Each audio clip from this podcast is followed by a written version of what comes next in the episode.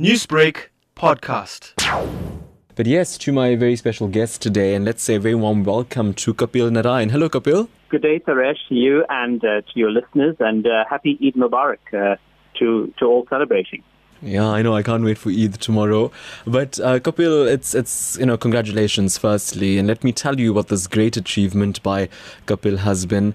Um, Kapil, of course, like I told you, he's from UKZN. He's the final year medical student there, and he's just been appointed as the chair of the FAMSA uh, COVID nineteen Technical Working Group. Now, FAMSA is the Federation for African Medical Students Association.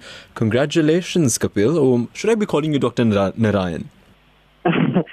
I'm I'm not yet qualified, so um, halfway there. but thank you so much uh, for your kind words. Yes.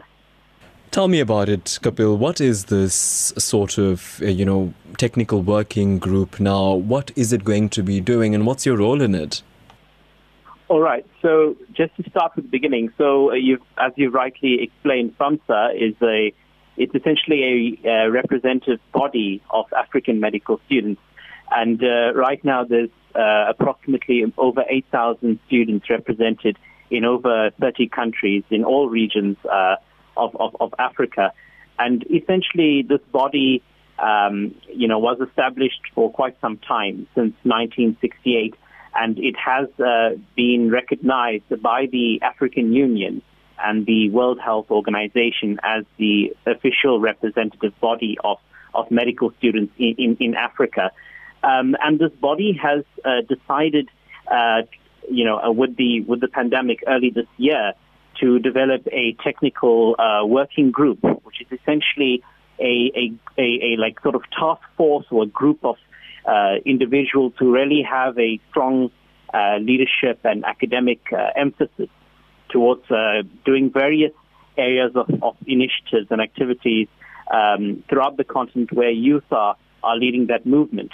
So, so I did apply uh, for this position um, uh, uh, quite uh, about a month and a half ago or so, and uh, was informed uh, that I was fortunate to be selected as, as the chair of this committee. So, in terms of being the chair, the duty duties that I have is to often chair discussions, leading um, various discussions on, on how we can be involved.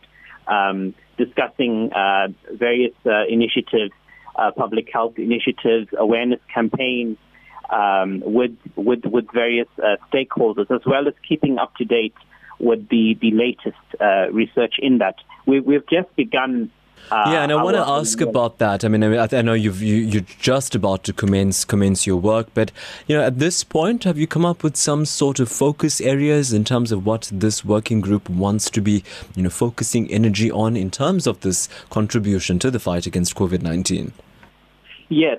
So um, as a as a committee, we, we have met, and I, I, I may just add that the committee is quite a diverse group of, of young people uh, from uh, 15 different countries. Uh, and with, with, with equal gender representation.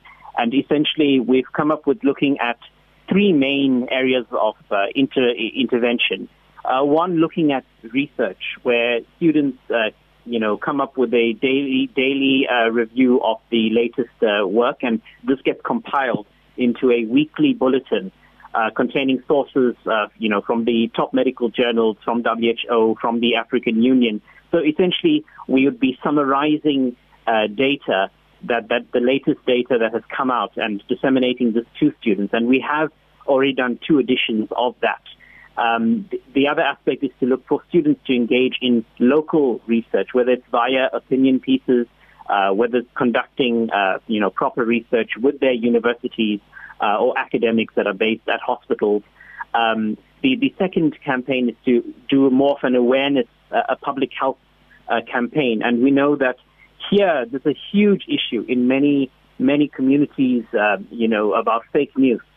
Um, that, that, that goes around. So we really have uh, attempted to, to, to look at that and how we can bust these myths uh, that particularly are shared, you know, on, on social media, uh, WhatsApp, Facebook, uh, you know, these, these, a, a lot of, a lot of times uh, this information that you sometimes see is not verified. So we aim to put out posters through that on, uh, online as well as find a way to communicate these messages, especially some of the ridiculous myths uh, that, that have been going on about, uh, you know, testing kits that have been fake or, uh, you know, vac- certain vaccines causing issues and all of that. So we aim to really go against and bust those fake myths. Um, you know, uh, Kapil, as you're talking, the only thing just beeping through my head like a siren is hydroxychloroquine, hydroxychloroquine, hydroxychloroquine, because there's such a global debate on it right now. And this is, you know, I mean, dare I say, um, stems from a point of um, you know populist information or even fake news. You know, there's no, uh, from what we understand, there's no scientific data to say that this is needed to fight COVID-19, but you have some very influential people taking it. So I want to ask you how important is it for this young voice, you know, um, the, the, the new generation of medical professionals now to really be active in this kind of research and then disseminate it to ensure that you tackle fake news because it's really been a major challenge with the COVID 19 narrative. Yes, uh, I you know completely agree with what, what you've said there. And uh, just a small point on hydroxychloroquine, uh, you know, they, you, the, the small there have been some small studies that have been uh, conducted and uh, a, a recent trial as well published uh, illustrated that or, or suggests you know, that, that hydroxychloroquine has, has no benefit and may in fact be detrimental, uh, although we're still waiting for more data. But the point being that you have, you know, a lot of, uh, you know, even presidents of, of some of these countries stating, uh, you know, that they're taking it when there is no compelling evidence for that.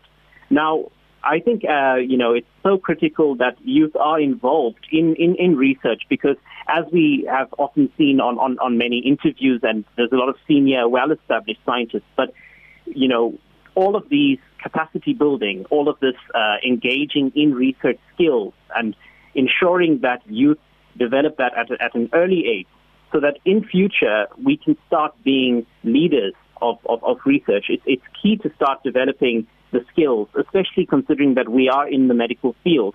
And, uh, you know, as studying, you come across a lot of data, a lot of information, and you need to uh, have these, uh, you know, uh, these, these, these, uh, you need to have a keen sense of how to analyze data, how to read data to ensure that what you are confronted with is actually, uh, you know, the correct information.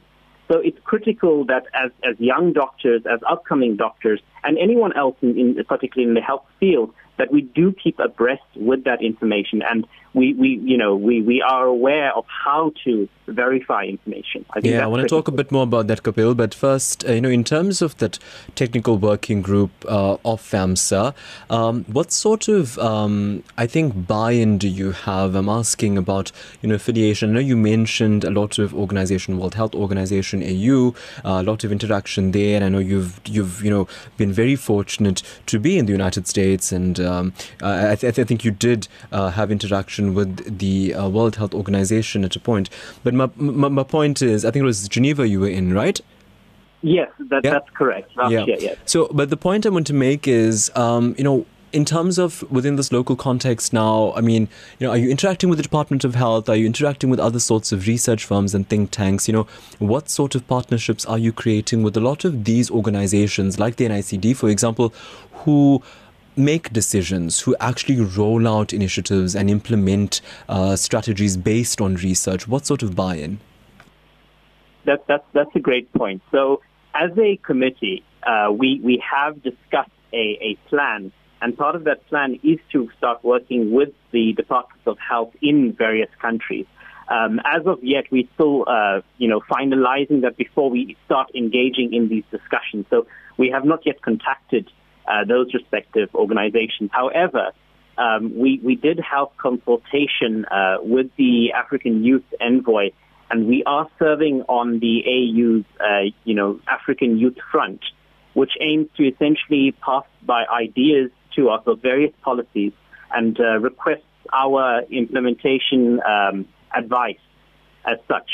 Uh, but you know, as as uh, within the next month or so, we are aiming to establish connection with uh, various departments of health and these other health bodies because, um, you know, with anything, it's, it's not uh, viable to just go on your own. Collaboration is, is the best, as we've seen with previous, uh, you know, health outbreaks and pandemics.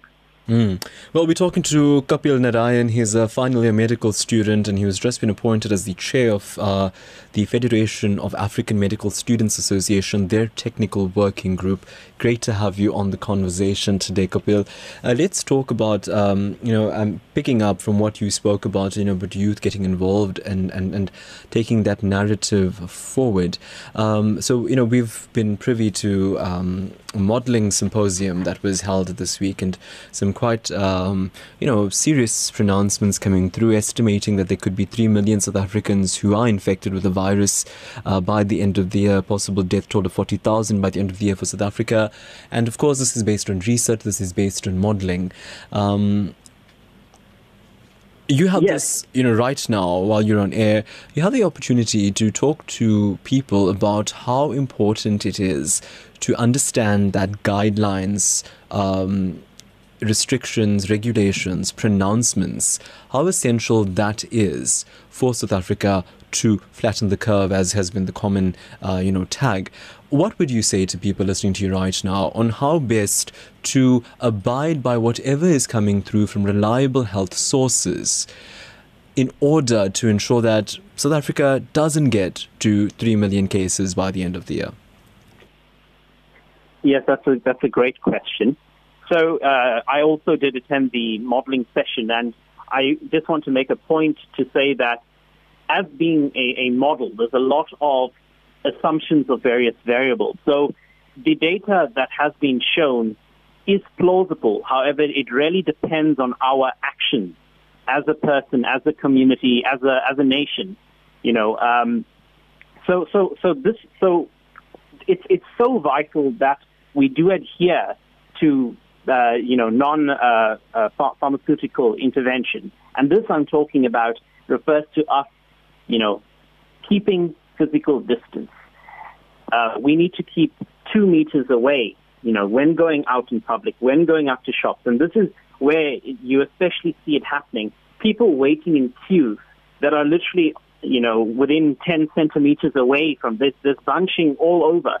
Um, you know, and, and that's, that's simply put how the virus uh, spreads. It spreads if people gather. It spreads if people don't uh, uh, keep themselves distant from one another. So my plea to everyone there is to please, please be distant. Keep keep physical distancing. And, and, and I want to emphasize the, the, the term as well that the World Health Organization has stated. It, it, it's physical distancing, not necessarily social distancing, which has been used, uh, you know, in many media platforms. Because whilst we are physically distant, uh, we can still keep communication via phone calls, via social media. Uh, you know, we can still be engaged with one another, but we must just be uh, uh, ensure that our uh, we, we maintain that distance. And especially, we, we, we note that to those individuals out there or, or groups of people who are still gathering quietly and, and believe that they may be fooling the, the police or so, they're only fooling themselves because, you know, they're exposing themselves to the virus and they have the potential then to, to acquire it and transmit it to other people. So, so I really, really do plead that uh, everyone keeps that physical distance.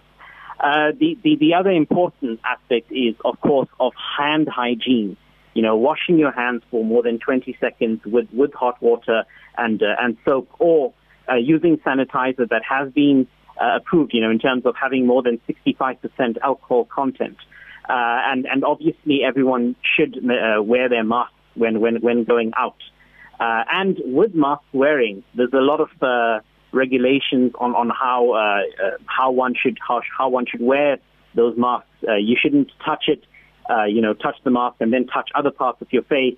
Uh, you need you need to wash that mask when you get home. So so all you know all the etiquette of wearing masks. Yeah, it's yeah. one thing to wear a mask, but uh, you need to know how to wear correctly and appropriately. Mm, mm. Well, that was the chair of FAMSA's COVID 19 technical working group there, Mr. Kapil Narain, joining us today. So great to speak with you and uh, taking into account that this is just possibly the first step of your work here. I look forward to staying in touch with you about um, a lot more research initiatives that you've got going on.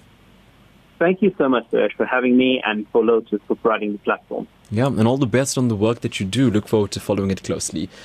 Newsbreak, Lotus FM, powered by SABC News.